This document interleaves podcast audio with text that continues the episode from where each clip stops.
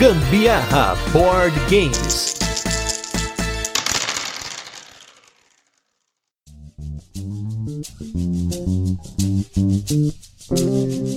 Fala galera, beleza? Aqui é o Gustavo Lopes com mais um episódio do Gambiarra Board Games. Hoje vocês estão vindo mais um turno de comentários nos bastidores, que é a nossa nova série aqui do podcast, em que a gente fala sobre assuntos relacionados à indústria e ao mercado dos jogos de tabuleiro, trazendo convidados aí que já estão presentes nessa indústria, no âmago nela, para poder falar para vocês no detalhe alguns aspectos que vocês provavelmente não conhecem, ou talvez até tenham interesse ou não, né? Vai depender, né, do assunto, mas a gente hoje tá aqui para falar novamente sobre a parte de publicação dos jogos, porém, nesse terceiro episódio, nós trouxemos dois designers nacionais para falar sobre o processo de publicação do ponto de vista do designer, né? Sobre publicar para uma editora independente, publicar para uma editora já renomada no mercado, ter a sua própria editora, os detalhes do desenvolvimento, enfim, a gente vai entrar na mente desses caras aí. E no meu lado direito, eu estou com ele, que é designer de jogos publicados por editoras renomadas como Rock and Roll Manager pela Conclave, Tsukiji pela Redbox, que hoje é a Buró Brasil, inclusive jogo que já apareceu aqui no nosso podcast duas vezes, uma na resenha e uma no nosso top 5 do ano passado. E em breve ele tá publicando mais um jogo pela Meeple BR, o Paper Dungeon. Eu tô aqui com Leandro Pires. Tudo bem, Leandro? Tudo bem. Boa noite, Gustavo. Boa noite, pessoal. E do meu lado esquerdo, eu estou com ele que resolveu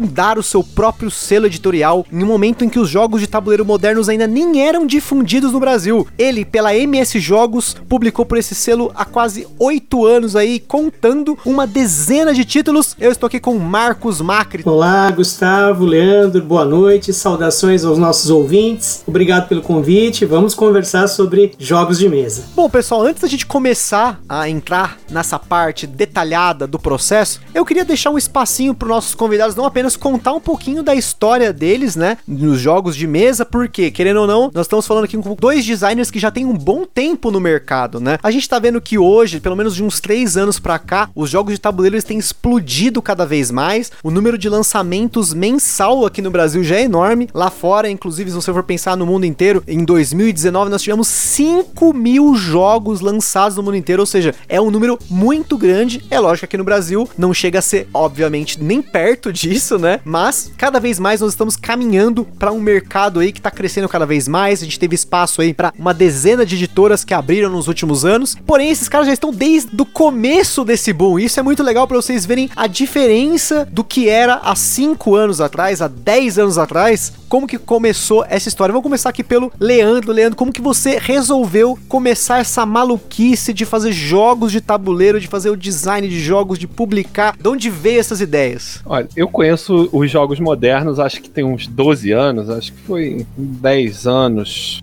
foi por volta de 2009 que eu conheci os jogos modernos. Mas antes disso, acho que eu sempre, desde adolescente, eu já tive um pouco de vontade de fazer jogo. Eu jogava RPG quando eu era adolescente, como boa parte da, da minha geração nerd que tá nos jogos de tabuleiro hoje jogou RPG na adolescência. E eu comecei, eu tenho metade de um livro escrito, metade de um mundo escrito que ficou para trás. Nem sei se eu tenho mais, deve estar em algum HD que nem funciona mais. E depois eu parei de jogar e vi conhecer os jogos modernos nessa época, mais ou menos que eu falei. Comecei a curtir muito, comecei a jogar direto, já estava morando, no, morava em Petrópolis antes, mas eu vim morar no Rio, então era, tem, tinha muito evento já nessa época, então fui conhecendo cada vez mais gente, conhecendo cada vez mais jogos e essa vontade apareceu de novo. Aí foi que surgiu o primeiro protótipo inicial do Rock and Roll Manager, assim, nessa brincadeira. Chamei uns amigos para testar e começou a, a coisa parecia que tava ficando legal e, e aí foi a partir daí que começou a acontecer. E hoje você tem, além, eu comentei desses três, porque são os três que eu mais conheço aí, né? Uhum. O Rock and Roll Manager, o Tsukiji e o Paper Dungeons que ainda vai sair. Você inclusive fez um playtest aí essas últimas semanas aí com o pessoal pelo Tabletop, se eu não me engano, foi com o Fabrício lá do Aftermath e tudo mais. Sim, sim sim, rolou com o Fabrício do Aftermath, o pessoal do canal dele lá, um playtest de um jogo novo. Esse eu tô fazendo em co-design com o Rodrigo Rego, que é o do Copacabana, que ainda não saiu pela, tá pela Buró, que é do Dead Legal. and Breakfast, que saiu lá fora. Tem muita gente que tem aqui, mas saiu direto lá fora. A gente tá fazendo um jogo junto com a pegada mais leve. Até porque você começou direto com um euro, né? O pessoal Isso. comenta muito do, do Rock'n'Roll Manager como um bom euro pra galera aprender as mecânicas de como funciona o jogo econômico, né? E com um tema muito bacana, né? Sim, eu sou Eurogamer, de, bem raiz, assim, curto.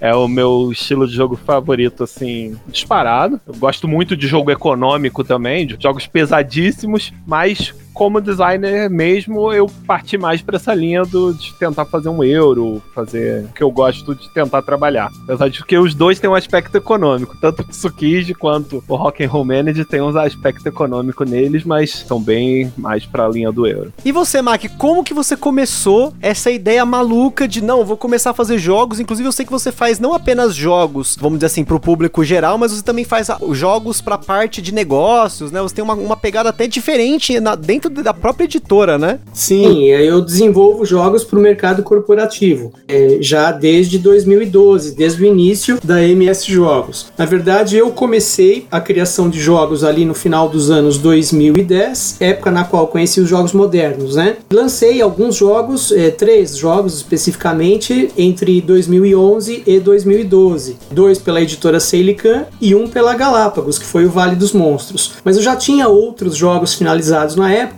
e é, o mercado naquela época era muito diferente, né? A gente praticamente estava iniciando, tudo estava começando. Então você não tinha opções de editoras. E eu queria produzir, eu queria lançar os jogos, né? Mas não tinha opções de editoras. Então eu, com o espírito empreendedor que tenho, acabei é, fundando a MS Jogos com esse propósito, né? De publicar os meus jogos. E isso aconteceu a partir do ano de 2012. Então, de lá para cá, são 10 lançamentos, é, 8 reedições, duas expansões, dois prêmios, enfim. A gente fez as contas outro dia, tem umas 6 mil cópias né, de jogos da- do catálogo MS circulando aí pelo Brasil. Essa é, um, é, de, de uma forma resumida, é a minha trajetória até o momento. Caramba, que bacana. E você tá com um em desenvolvimento ao Dogs na versão card game, né? Sim, o Dogs agora é o projeto para 2020. Esse ano, infelizmente, é um ano atípico na vida do planeta Terra, né? Então Sim. as coisas estão um pouco desaceleradas e nós temos então um projeto para esse ano, para o segundo semestre, que é a versão card game do Dogs. Que o Dogs é o jogo mais conhecido do catálogo. Ele já teve quatro edições no Brasil e uma nos Estados Unidos né, Kickstarter em 2017. Então é um jogo que tem já um público, né, tem uma, um- uma trajetória interessante. E aí nós achamos que seria é, interessante colocar no mercado a versão card game, é, se tudo der certo, esse ano no segundo semestre. Bacana. E é legal que assim, a, a gente tá numa boa época pra card games, vamos dizer assim, né? De uns tempos pra cá você vê que tem bastante card game fazendo sucesso aqui, principalmente esses card games que são versões pocket, vamos dizer assim, né? Que são jogos mais tem- além do preço dele ser convidativo, né? Ele acaba atingindo um público diferente, não só o heavy gamer, o Eurogamer, né? Que muitas vezes somos nós, né?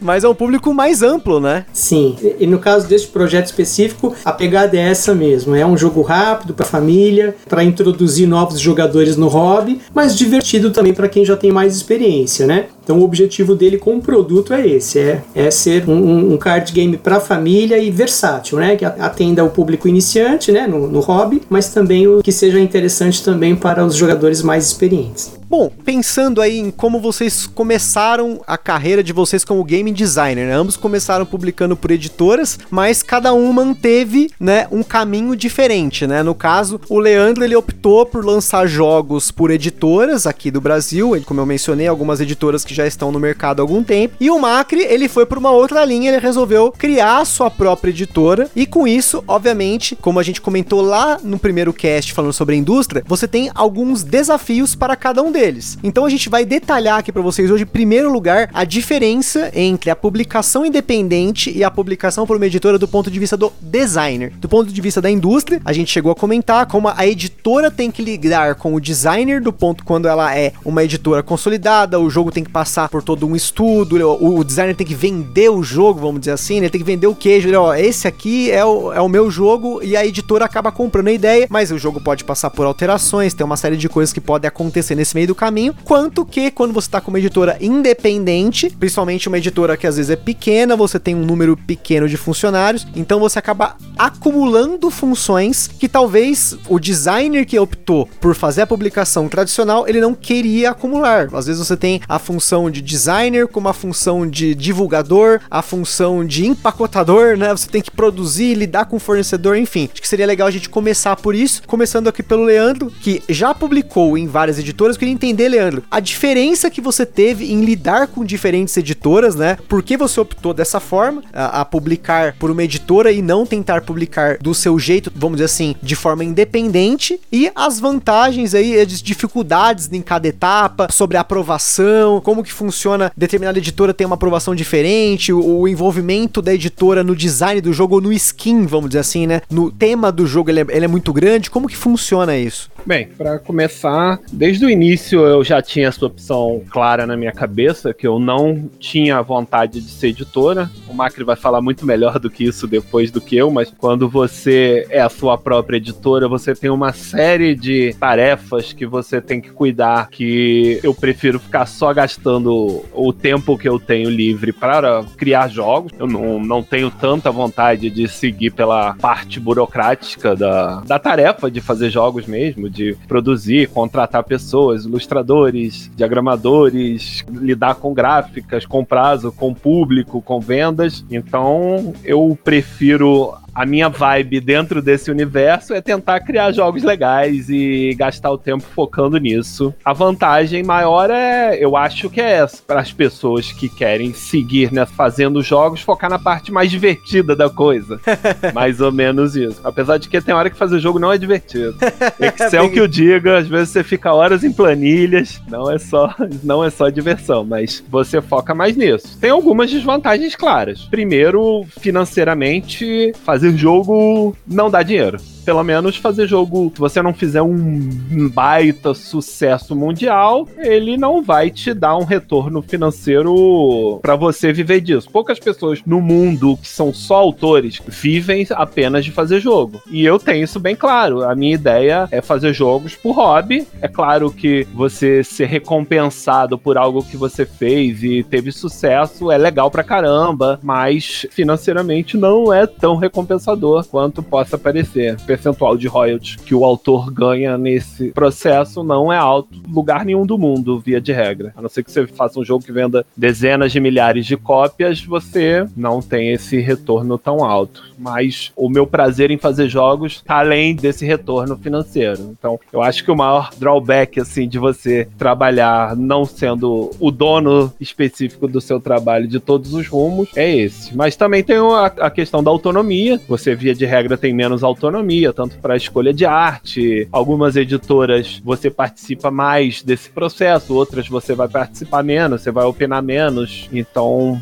você já vai ver tudo pronto. Então, você tem menos controle criativo da sua obra. Eu nunca tive muito problema de quererem mudar muito o que eu fiz, mas eu sempre fui muito aberto também. Não sou, ah, isso aqui é, tá escrito em pedra, não vou mudar nada. Pois eu conto a história do, do Tsukiji até para deixar isso mais claro.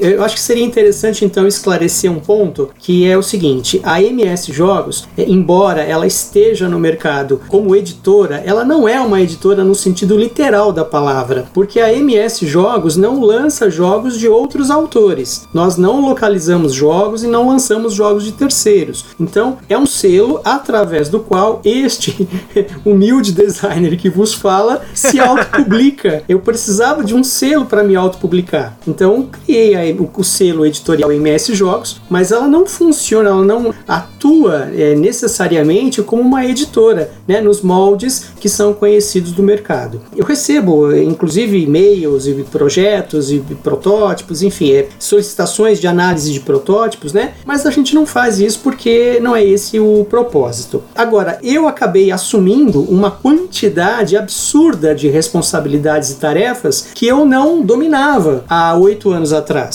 Mas eu, como gosto do empreendedorismo, tenho isso já vem da família enfim. Eu entrei nessa uh, e, e, sabia onde eu estava me metendo, né? Que o abacaxi precisava ser descascado. Mas é, entrei consciente de que era um grande desafio. E isso há oito anos atrás era um grande desafio, literalmente. Se é um desafio hoje, imagine há oito anos quando você não tinha recursos disponíveis, fornecedores e uma série de ferramentas que você tem hoje no nosso mercado, né? Mas fui com o passar dos anos e dos sucessivos lançamentos do selo aprendendo algumas tarefas, né, a desempenhá-las e cometi muitos erros, muitas coisas ainda estou aprimorando, né? A gente nunca sabe tudo, é óbvio. Então você vai melhorando, vai tentando acertar onde você errou anteriormente, mas é, o fato é que eu assumi essas tarefas e acabei desempenhando sozinho e ainda desempenho sozinho muitas delas. Então, alguns profissionais que trabalham para a São contratados pontualmente como é o caso dos ilustradores, realizam o seu trabalho, mas não tem vínculo com o selo, né? A não ser pelo trabalho é, realizado.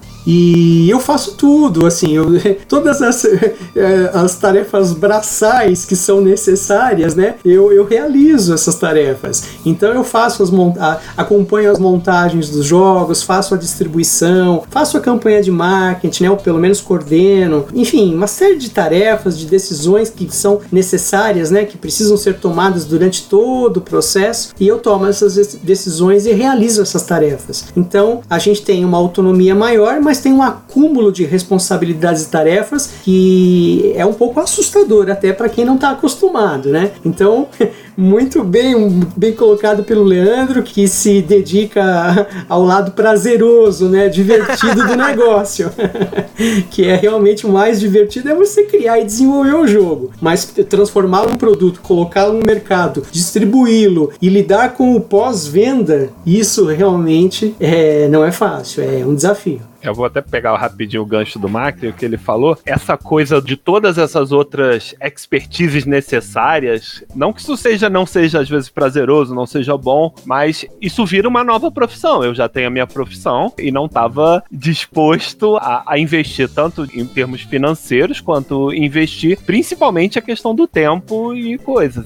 Como o Macri disse, ele tem que fazer um monte de outras coisas num tempo que às vezes ele poderia estar tá fazendo jogo, mas isso é a profissão dele. Ele faz isso no dia a dia. Então é um caminho bem diferente, assim, nesse aspecto. Acredito que realmente tenha sido muito legal para ele todo esse aprendizado também desse outro lado da moeda. Sim, inclusive, se me permite um, um complemento aqui, a MS Jogos, ela é um, um a minha segunda atividade, porque eu também sou mágico, né? Ela é a minha segunda ati atividade é, profissional e também responde pela minha sobrevivência econômica, né? É, sim, digamos que eu 50% da minha renda vem da MS. Então é, eu me dedico realmente a isso, a essas tarefas todas e acabei encontrando, é, enfim, caminhos mais fáceis, né, para desenvolvê-las. Mas no começo, nos primeiros anos, foi muito difícil. Realmente eu passei por muitos problemas, muitos perrengues, né? Eu, eu sofri até encontrar uma forma mais factível, né, mais equilibrada de tocar o selo para frente, né? E eu queria que ele tivesse longevidade, né? Não queria que, é, morrer na praia com o terceiro jogo publicado. Então fui insistindo insistindo, fui aprimorando os processos para que eu pudesse levar o, o projeto adiante, né? E estamos aqui hoje. O momento é difícil, né, para todos nós, mas a gente não, não vai desistir. Vamos continuar trabalhando. O Macri não falou uma vantagem também de ter uma editora que deve ser muito legal. Nesse tempo todo ele mesmo comentou, ele tem uma dezena de jogos. A gente começou mais ou menos na mesma época. Acredito que possa ter quantidades parecidas de projeto, mas quando você depende de outras editoras, o seu calendário você não tem nenhum controle sobre ele. O tempo que as editoras analisam um jogo é grande. Você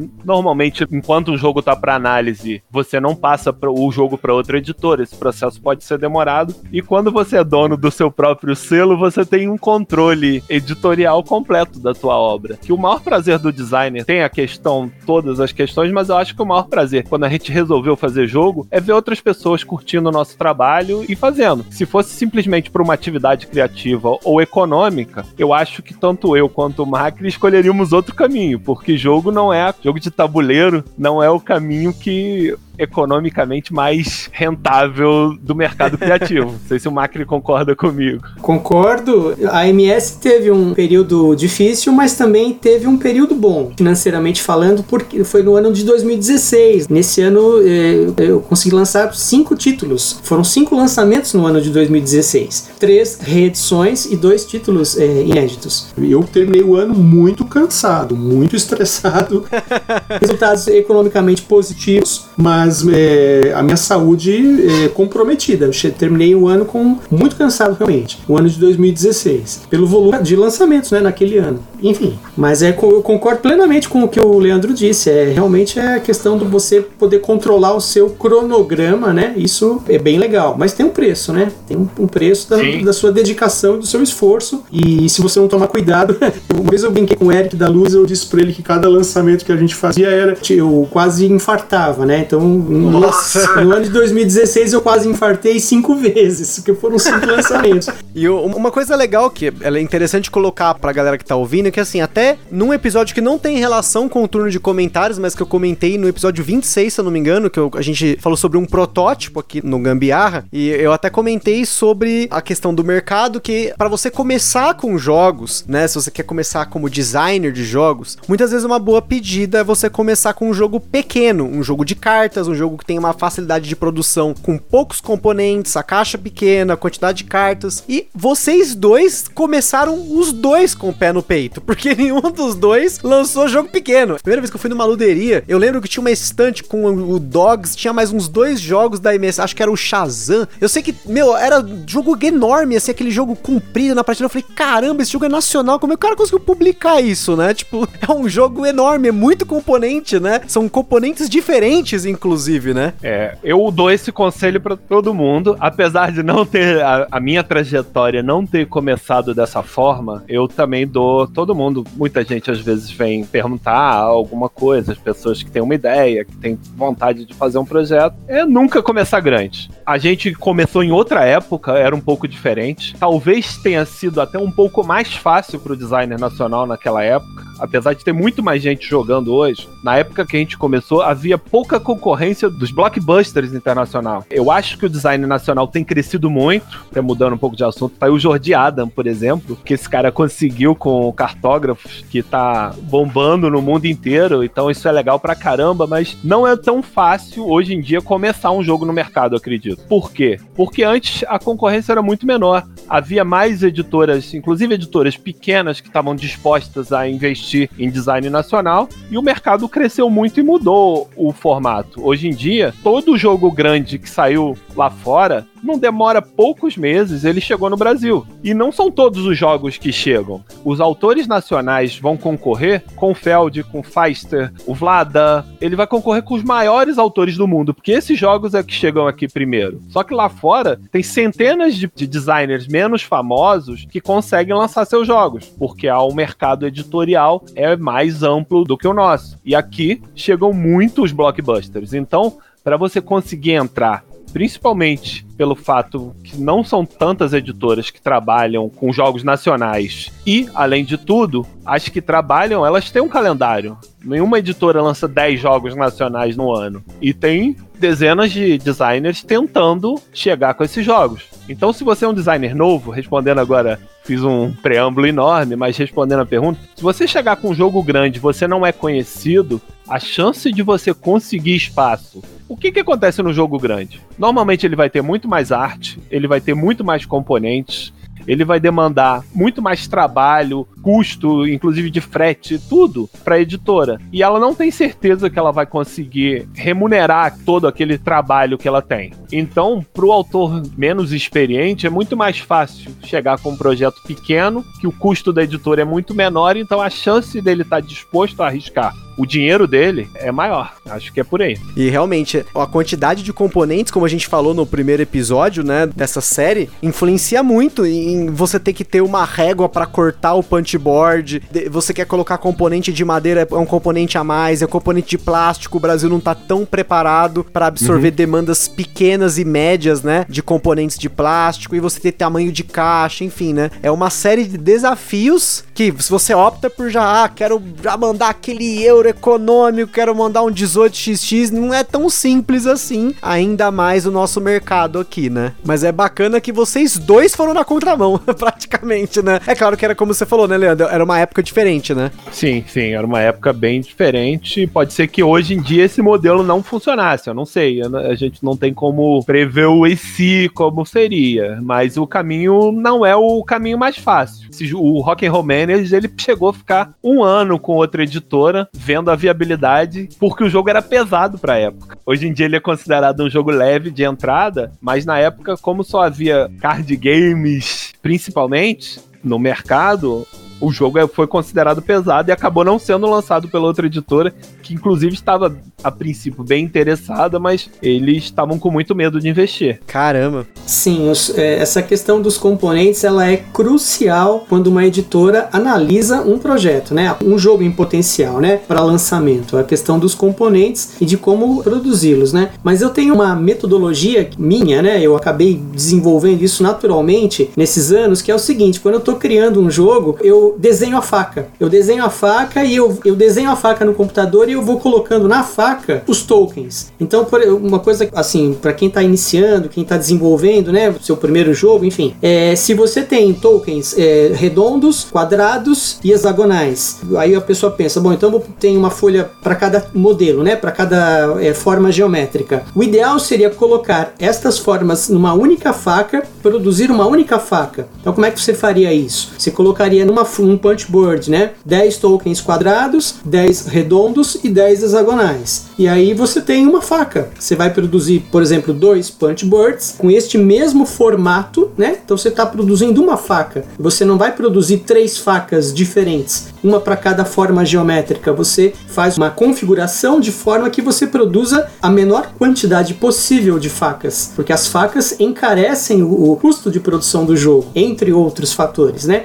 Ah, é um dos dos custos maiores da, da produção, são as facas. Então eu começo desenhando as facas e aí eu vou adaptando os tokens do jogo à faca que eu quero produzir, para ter a menor quantidade possível de facas. Não sei se eu fui, se eu fui claro na explicação, difícil explicar sim, sim. só pelo áudio, né? Não, não, é, a, a gente até comentou no primeiro episódio também, sugeriu pra galera assistir um documentário da Ludofact. Maravilhoso. E nesse documentário ele mostra claramente essa diferença de você ter diferentes facas, o quanto que isso custa, porque ela ela é feita manualmente. É uma faca por projeto, tanto que na Ludofact eles armazenam essas facas para no futuro, se algum projeto tiver um formato que se adequa a essa faca, ele não precisa produzir a faca de novo, né? Exatamente. Esse documentário é maravilhoso. Todos que estão na, na nesta área devem assistir, porque é sensacional. Tá vendo, pessoal? Isso é, ó, é dica dos designers, hein? Não é nem mais dica nossa aqui do Gambiarra, não. Vocês têm que assistir. Ainda mais que esse documentário tá lá no YouTube, pode procurar lá Ludofact. É sensacional esse documentário ele mostra tudo o que os designers que tem aí, no caso editora, no caso o Macri, ou até mesmo designers que a editora acaba exigindo que ele pense um pouco na produção do jogo. Você tem aí toda a cadeia produtiva numa escala, né, a nível mundial, né, de primeiro mundo, né? A, a Lodofact é uma fábrica na Alemanha que produz centenas de milhares de jogos aí ao longo de tantos anos que ela tem aí a sua existência e é uma estrutura colossal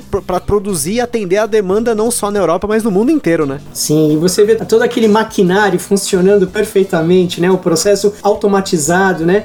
Poucas etapas são manuais, né? Aquela máquina que gira os tabuleiros, aquilo é fantástico, né? Se um dia a gente tiver algo parecido no Brasil, nós vamos estar felizes. E aí até a gente entrou num outro tópico que, né, que é muito importante, principalmente para quem quer começar nessa área, que é essa parte criativa do processo, mas não apenas a parte criativa de você ter uma ideia de um tema, de uma mecânica central que você acaba brotando o jogo ao redor dela, mas também de métodos de ou as escolhas de outras mecânicas. Ah, eu vou usar alocação de trabalhadores, vai ter gestão de mão, vai ter sorte, vai ter estratégia, vou usar dado, vou usar cubinho de madeira, né? E eu queria que vocês comentassem um pouco sobre a ideia do jogo versus a viabilidade dos componentes, a que nível que vocês pensam, né? O Macri já acabou começando falando aí sobre a viabilidade da faca do punchboard, que é aquela faca. A faca, pessoal, a gente tá falando, mas se você não assistiu o documentário, você imagina que você tem um, o cartonado, a faca ela bate no cartonado e corta o cartonado, né? Uma folha de papelão, vamos dizer assim. E ele corta uma certa parte da quase 90% e ele deixa só aquele pequenininho ali para você poder destacar, né? Então, quando o Macri fala de várias facas, são punch boards diferentes. Tem jogos que tem apenas um, tem jogos que tem vários, né? É que quando fala faca, as pessoas acham que elas ficam com a ideia meio de guilhotina, que seria uma lâmina. Não, mas a faca é tipo um carimbo. Todo mundo aqui já destacou os boards, as moedinhas, os tokens da folha. É um carimbo do tamanho da folha, só que são lâminas que ela corta exatamente cada bolinha daquela, cada círculo, cada quadrado, ela corta de uma vez só. E essa faca é feita de forma manual. E não apenas pensando na faca, né? Mas pensando no tabuleiro, se o jogo vai ter tabuleiro, se não. Como que vocês, na parte, vamos dizer assim, criativa do processo, vocês pensam muito nisso, vocês, ah, inclusive, começando com o Leandro, quando você fala em editoras, você tem aí a exigência, ah, não, eu, o jogo não pode ter um tabuleiro, ou no caso do Tsukiji, que é o seu jogo aí que tem o maior número de componentes diferentes, você tem meeples customizados, você tem saquinho de pano, tem moedas de metal, tem playmat, é um show, inclusive a gente aqui no, no Gambiarra já pôde jogar, a gente comentou no nosso cast falando do Tsukiji, que a gente teve acesso a esses componentes premium do jogo, né, e além disso, teve também a, o financiamento coletivo aqui e lá fora, né? Como que no momento que você pensou no Tsukiji, vou estar tá dando falando do Tsukiji porque é um jogo que eu gosto pra caramba e é um jogo que eu tenho curiosidade pra caramba de saber dele, mas quando você pensou no jogo, você já pensava nessa parte produtiva ou isso acabou sendo incluído com o tempo, o tema foi incluído com o tempo? Como que funcionou esse processo criativo? É, para começar a parte engraçada, da... tem duas coisas engraçadas. Eu entreguei um jogo com componentes bem básicos e quem pimpou o jogo, quem botou os vários componentes diferentes foi a editora. então, o meu projeto eu entreguei, eu já tinha mais experiência por causa do Rock and Roll Manager. Eu cheguei com um projeto todo mais simples, com papelão, tudo de papelão, não tinha meeple personalizado, não tinha nada disso. Coloquei essa possibilidade, mas foi a editora que partiu, moedas de metal. Era um jogo todo de papelão na minha cabeça, o projeto que eu mostrei e eles foram viabilizando uma série de outras coisas. A editora foi o primeiro projeto nacional dela de jogos de tabuleiro, então ela quis fazer uma, uma produção fora de série que eu acho que ela conseguiu muito bem. Para mim é uma das melhores produções de jogos que, que já vieram pro Brasil e acho que inclusive lá fora eu tive vários elogios da produção do jogo, mesmo com toda a concorrência, teve muito elogio lá fora também sobre a produção e a arte do jogo. Então nessa parte não foi muito minha esses componentes diferentes, com materiais diferentes, saco de pano, não tinha nada disso. Mas o tema em si dele e também dos seus outros jogos, ele já surgiu com o tema? Ou você, na verdade, tinha uma lógica pro jogo, uma matemática ali uma, e tudo mais, e aí o tema foi introduzido depois? Bem, vou contar do Rock and Roll Manager primeiro. Rock and Roll Manager chegou a ter um protótipo que era um jogo de ópera. Ele, nos primeiros meses de vida dele, mas ele nunca chegou nem a ser testado. Enquanto eu tava fazendo, acho que era o primeiro Rock in Rio no Brasil, primeiro de, depois lá do, do antigão. Eu vi uma propaganda na TV do Rock in Rio, eu falei, caramba, é um jogo de rock isso. Aí eu comecei a trabalhar, mudei bastante daquele jogo inicial, até porque era bem preliminar essa questão da ópera, e comecei a focar em tema. A, a, ideia inicial foi de fazer um worker placement, isso, a mecânica veio primeiro, mas no Rock and Roll Manager eu tentei focar muito em tema. Tudo que eu colocava de mecânica, eu tentava fazer com que o tema transbordasse ali. Fazia sentido aquilo? Eu tive músico que jogava jogo de tabuleiro participando dos primeiros playtests, que davam uns toques, então o tema foi muito presente. Com o Tsukiji, quando eu vendi para editora, o jogo não tinha esse tema. O jogo era um jogo de pesquisa de energias renováveis. Caramba, Você vai não como? nada a ver.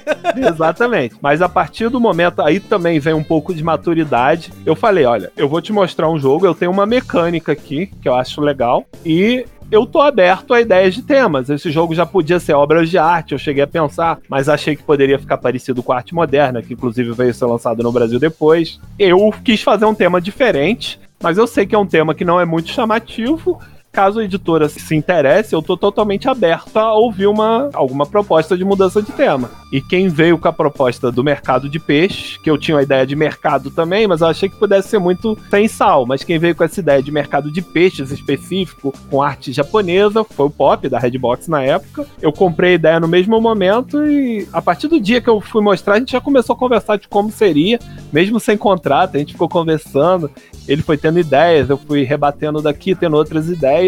E depois a gente fechou o contrato e acho que ficou um produto muito legal e ficou muito encaixado no tema. Mas quando ele foi pra editora, eu tinha a consciência que eu fiz um jogo primeiramente focado na mecânica. Depois a gente fazia a mudança do tema, aí entraram os personagens novos do financiamento coletivo, que já eram temáticos, mas o jogo base ele era meio com tema mais, mais solto, né? Que pudesse encaixar outras possibilidades. E no caso desse Paper Dungeons, que ainda vai sair aí pela MeepleBR, tá planejado ainda agora pros próximos meses, foi focado na mecânica ou foi focado no tema? Como que surgiu a ideia de você fazer, inclusive, um roll and write, né? Ele chegou até na hora errada, mais ou menos, porque muita gente falou que já não é, eu acho que eu, o jogo tem é, diferenças suficientes para valer a pena, mas muita gente até comenta, ah, roll and write já encheu, roll and write já encheu, que teve muito, não sei o que lá. Porque do jogo ser feito até ele ser publicado tem um longo caminho. Mas o Paper Dungeons, ele tem uma história que foi feito em 15 dias. o básico do jogo. Depois, aí de develop ele tem mais de um, um, ano e pouco. Tem mais de 300 partidas dele, eu acho. Somente porque ele dá para jogar solo, então é muito mais fácil testar. Mas ele ficou pronto, o básico dele, nos 15 dias, eu acho. Aí foram Caramba. surgindo ideias. Como eu falei, eu tinha o histórico do RPG lá na adolescência. Eu quis fazer um jogo de tabuleiro que puxasse um pouco dessa brincadeira de você montar um personagem e de invadir uma dungeon. Ele já mudou bem mecanicamente.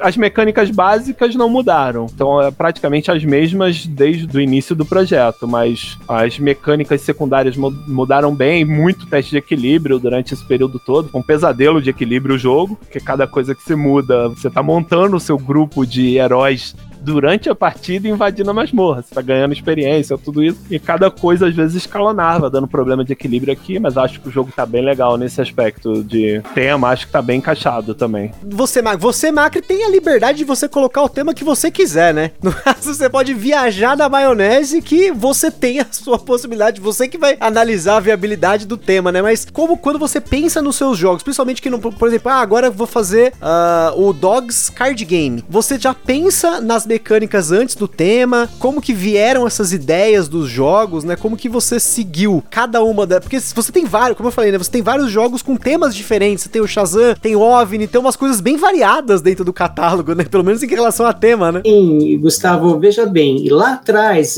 voltando um pouquinho, quando eu imaginei a MS Jogos, eu gostaria de diversificar os temas se eu tiver, isso falei para mim, se eu tiver a possibilidade de levar esse trabalho adiante, eu quero construir um catálogo que tenha uma variedade de temas. Então, inclusive escrevi isso no papel e fiquei com isso na minha mente durante muito tempo, mas essa era uma dos meus objetivos, das minhas premissas básicas, né, para o negócio funcionar. E só teria é, sentido se o catálogo fosse diversificado. Então, o meu esforço foi nesse sentido. Então começamos com o jogo sobre o circo, né? Foi o número 1, um, depois o Viagem no Tempo, tema de ficção, depois o Dogs, número 3, aí o, o OVNI, que você citou, depois o Shazam, fantasia medieval, Jester, ganhou o prêmio em 2015, né, da Ludopedia, depois o, o Chaparral, Velho Oeste, o Xingu e o Chicago.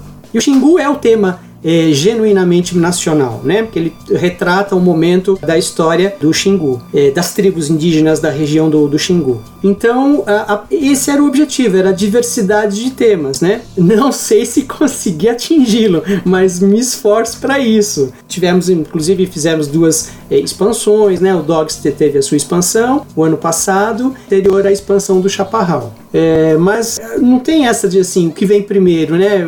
Sempre é o tema ou sempre é a mecânica. Não existe uma fórmula. Não sei se o Leandro concorda comigo, não há uma fórmula. Pode ser o tema primeiro, pode ser a mecânica, sua mente vai trabalhando e vai construindo o jogo como se ele fosse um quebra-cabeça. Só que a diferença é que num quebra-cabeça que você monta, você tem a imagem de referência. Então você sabe onde você vai chegar. Você começa pelas bordas, pelos cantos, você agrupa peças de cores diferentes e você vai construindo a imagem, mas você tem a referência do resultado final.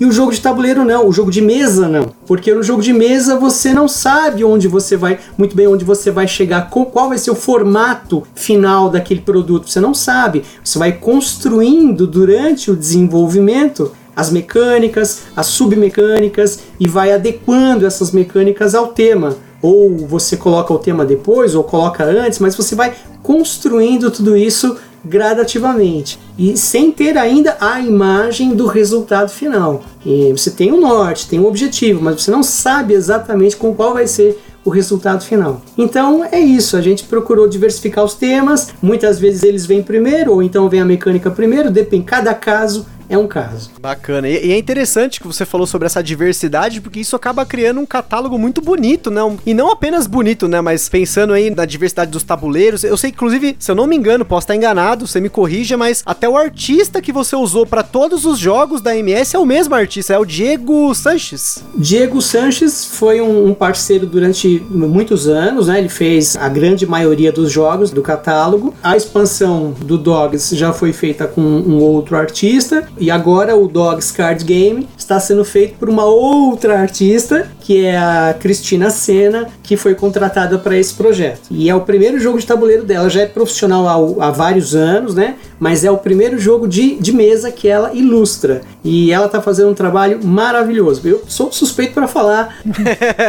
eu tô até arriscando, né? Nem deveria é, exaltar tanto dessa forma ainda, mas eu tô empolgado, porque eu tô feliz com o resultado que eu tô recebendo é, diariamente, né, das atualizações. Então é isso. A gente procurou diversificar um pouco agora o traço, a gente está trabalhando com uma, uma, outra profissional, mas é, o Diego fez sim, fez a, a, maior parte do catálogo, foi ele quem fez. Eu acho legal porque assim, eh, tem uma das editoras que eu acho muito bacanas lá de fora, que é a Kennedy Games, que eles também fazem essa série de jogos numerados, você tem ali na estante. É legal que você fez, você conseguiu com a MS Jogos criar uma série, né, de jogos. Isso é muito bacana, principalmente para quem coleciona, né? É lógico que para quem joga é muito bom, porque ter o jogo na mesa ali é muito legal, mas também pensando em relação até como ele funciona na estante, você teve essa liberdade, né? Essa, imagino que também é outra satisfação você pegar aí todos esses anos, né, de jogos de mesa que você desenvolveu e poder ter essa coleção numerada, assim, isso, isso é muito legal. Eu admiro muito essa possibilidade de conseguir chegar a esse ponto, ainda mais pensando aí agora no nosso mercado, né? Como o Leandro comentou, hoje principalmente, né, o designer nacional, ele compete com Feld, ele compete com Alexander Pfister, ele compete com Kramer Kisling, né? Você tem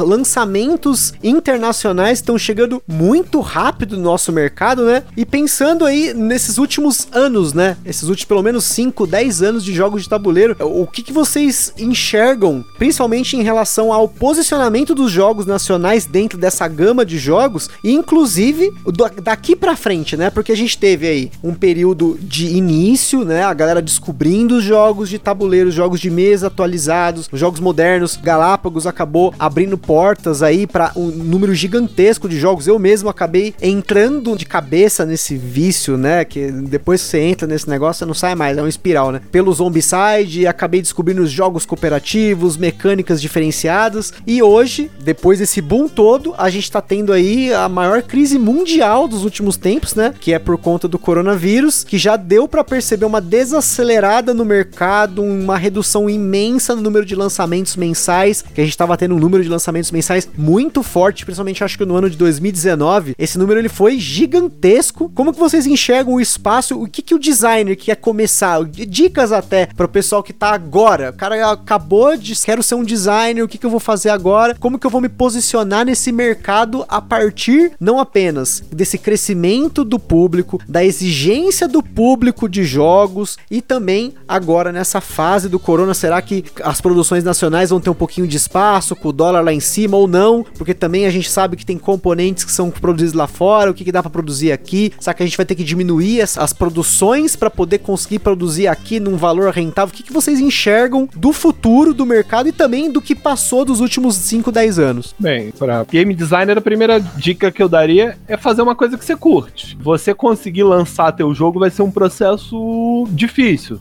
Você vai passar dois anos, pelo menos, trabalhando num projeto para conseguir ser lançado, acredito. O Rock and Roll Manage foi lançado depois de quatro anos, o Tsukiji depois de seis, se eu não me engano. Então, você vai passar um bom tempo fazendo alguma coisa que você não tem certeza que você vai conseguir lançar, especialmente se você for lançar por uma editora. Eu tenho três jogos lançados, mas eu devo ter uns 15 projetos. Parte dele está pronta, fica nesse caminho de você tentar a editora, de você, às vezes, até um projeto que você acha que é muito bom, mas ele não está no momento pro mercado, ou ele tem componentes demais, essa coisa que, às vezes, se você tirar muito componente, aquele jogo vai fugir da proposta que você pensa para ele, ele perde um pouco o sentido. Então, é fazer um projeto que você gosta, já que você vai estar tá se dedicando um bom tempo àquilo, faz uma coisa que você está curtindo, curte o processo de fazer o jogo, vai ter muita coisa chata no processo. Eu brinco que a parte de ter ideia é muito boa, você botar no papel é muito legal, mas a parte de você fazer equilíbrio do jogo, fazer playtest, às vezes é muito cansativa. Às vezes você vai passar horas vendo planilha, vendo tudo, fazendo teste daqui, teste de lá, e você precisa testar um jogo para ser lançado, você precisa testar dezenas, não mais das vezes você vai testar centenas de vezes o teu jogo. Você não mostra para editor um jogo que não foi testado 100 vezes por pessoas diferentes, você às vezes tem que ficar buscando playtester.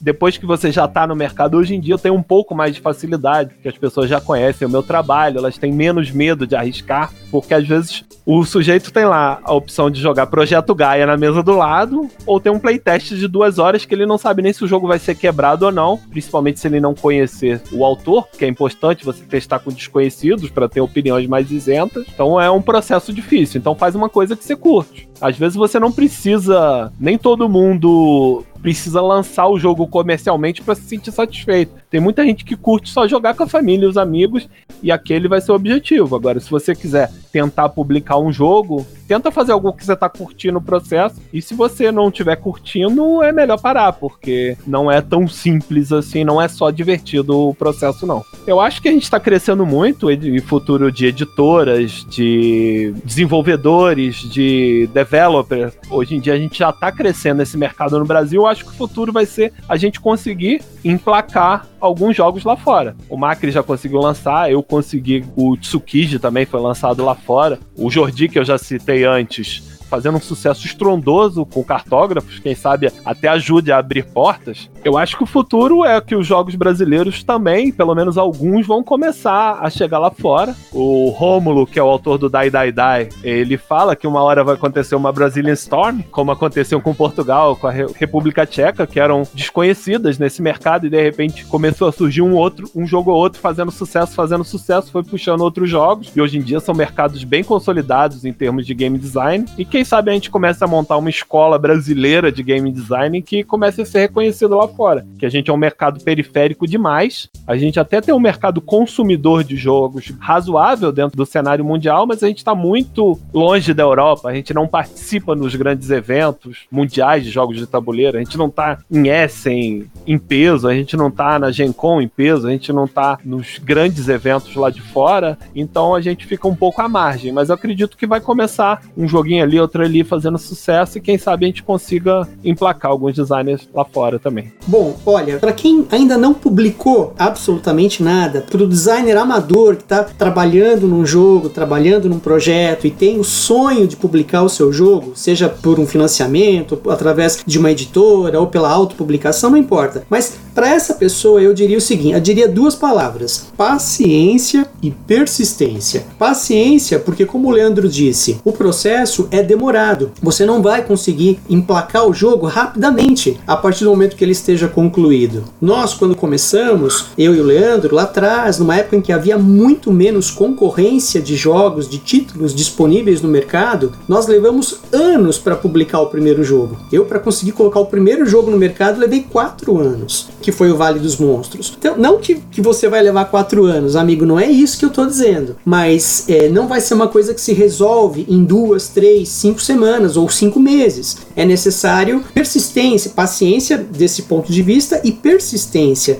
porque durante o processo a gente recebe alguns nãos e algumas pessoas desistem no meio do caminho quando recebem esses nãos. E isso é natural do ser humano, né? Isso em todas as áreas, não só na nossa. Então a gente recebe um não aqui, outro não ali, e acaba às vezes desistindo, é, engavetando o projeto, mas não, seja persistente tenha foco, até que você possa encontrar o caminho certo para a publicação do seu jogo, seja a autopublicação, o financiamento ou uma editora. E o momento, o futuro, Gustavo, quando você fala como é que vai ser o futuro, é, a situação atual ela é tão imprevisível, é uma situação atípica, nós nunca passamos por isso. Sim. Então nós não sabemos como as coisas vão se desenrolar daqui para frente. Eu vou ser sincero com vocês, eu estou vivendo um dia de cada vez. Isso é ruim, é difícil para mim, que eu sou uma pessoa que gosta de planejar o que vai fazer, planejar a médio prazo, a longo prazo. E agora tá difícil planejar, porque as coisas estão muito incertas. As pessoas estão inseguras, nós temos aí uma quarentena, um confinamento, a economia virou de cabeça para baixo, não só no Brasil, no mundo todo. As pessoas estão perdendo emprego, estão perdendo renda, tá difícil. Então, a pessoa que perde renda, o que, que ela vai priorizar, né? Ela vai priorizar a escola, a mensalidade do filho, plano de saúde ou as necessidades básicas, ou ela vai comprar um jogo de tabuleiro, um jogo de mesa de 250 reais. Então é difícil prever o caminho, os desdobramentos dessa crise que afeta todos os setores da economia, inclusive o nosso, que não poderia ser diferente. Então o momento exige calma, tranquilidade, foco e quem trabalha na área, enfim, as pessoas que trabalham na área, os editores, os produtores, as lojistas, as empresas, as pessoas que trabalham na área, né, que são os profissionais da área, estão tendo cada um a sua dificuldade. Cada um está tendo que lidar com a sua dificuldade, né? Então é muito provável que a gente tenha, é, isso é óbvio, né, uma quantidade muito menor de lançamentos esse ano de todas as editoras, né? Os eventos estão adiados, então a gente não tem os eventos, tudo, tudo a, a a engrenagem toda foi afetada, né? Todas as peças da engrenagem foram afetadas. Então nós teremos uma quantidade menor de lançamentos este ano de 2020. Agora, para o ano que vem, 2021, aí esperamos, né, torcemos e rezamos para que a situação melhore para que a pandemia termine ou, enfim, se dissipe, né, de uma forma que a gente possa voltar à normalidade e voltando à normalidade a gente pode tocar os nossos projetos para frente.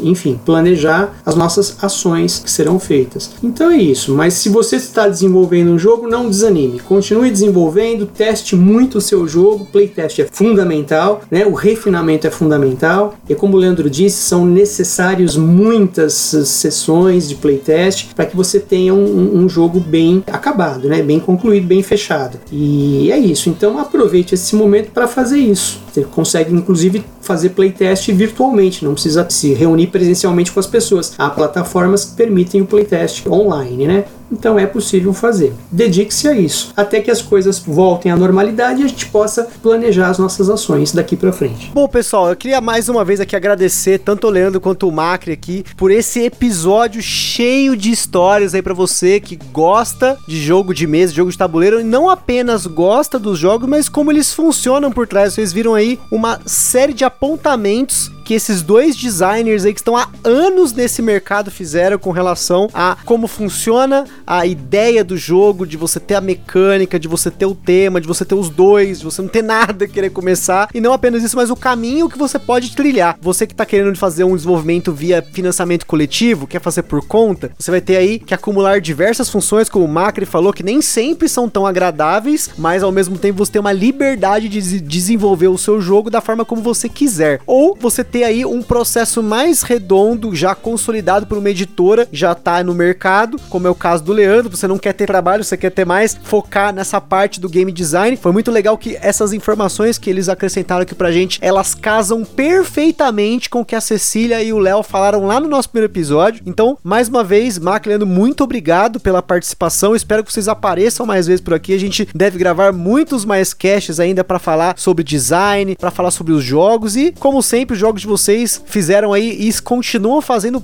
assim uma parte fundamental para os designers nacionais e para o cenário de jogos de tabuleiro, né? Eu quero agradecer o convite, eu que agradeço a oportunidade de estar aqui falando de uma coisa que eu gosto, que é sobre jogo de tabuleiro, sobre game design. Muito legal esse projeto que a Gambiarra está fazendo. Eu já vi o primeiro sobre o Business to Board, né? Se eu não me engano, Isso. com a Cecília. Eu curti bastante, estou esperando vir mais episódios nessa linha, acho legal esse projeto. E se tiver mais convite, vai ser um prazer comparecer. Foi muito legal esse bate-papo aí com vocês. Eu também agradeço, Gustavo. Obrigado pelo convite. Foi muito legal participar do podcast. Parabéns pela iniciativa de tocar esse projeto adiante, né? Do, do podcast. Tem vários, eu observei, são mais de 50 já, né? É, realmente, a gente tem aí mais de 50 episódios aí. A gente já tá chegando na marca do, dos 50 episódios de resenhas, né? Que era a nossa ideia inicial, mas acabou que na hora de falar de jogo de tabuleiro a gente quer falar tanta coisa. Então, cada hora, acho que cada mês eu tenho uma ideia de um programa diferente, mas eu estou tentando manter o pé no chão também, né? Pra não sair fazendo maluquice. E esse da, do que a gente tá falando dos, nos bastidores é uma das séries aí que a gente vai ter muitos episódios pela frente. Inclusive, esse aqui, no caso, o nosso terceiro episódio, tá apenas abrindo aí caminhos, né? Pra gente falar cada vez mais desses assuntos relacionados ao bastidor do jogo de tabuleiro, né? Maravilha. Não, bacana, muito bom. Isso é ótimo. Isso agrega muito ao nosso mercado e é muito bom que você tenha essa disponibilidade, né? E nos dê espaço, né? Abra espaço para que a gente possa falar e, enfim, contribuir com algumas informações aí para todos, né? Obrigado pelo convite, Leandro. Prazer, né, dividir com você esse, esse podcast. A gente que já não conversava há tanto tempo, né? Exatamente. Em viva voz e prazer em ouvi-lo, né? E não vou dizer revê-lo porque a gente não está se vendo, né?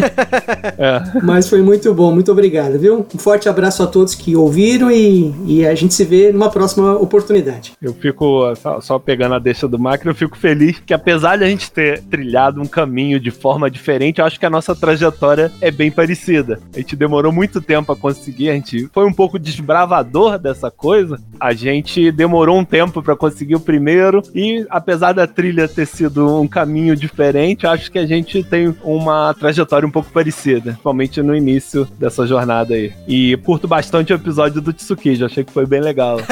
Valeu.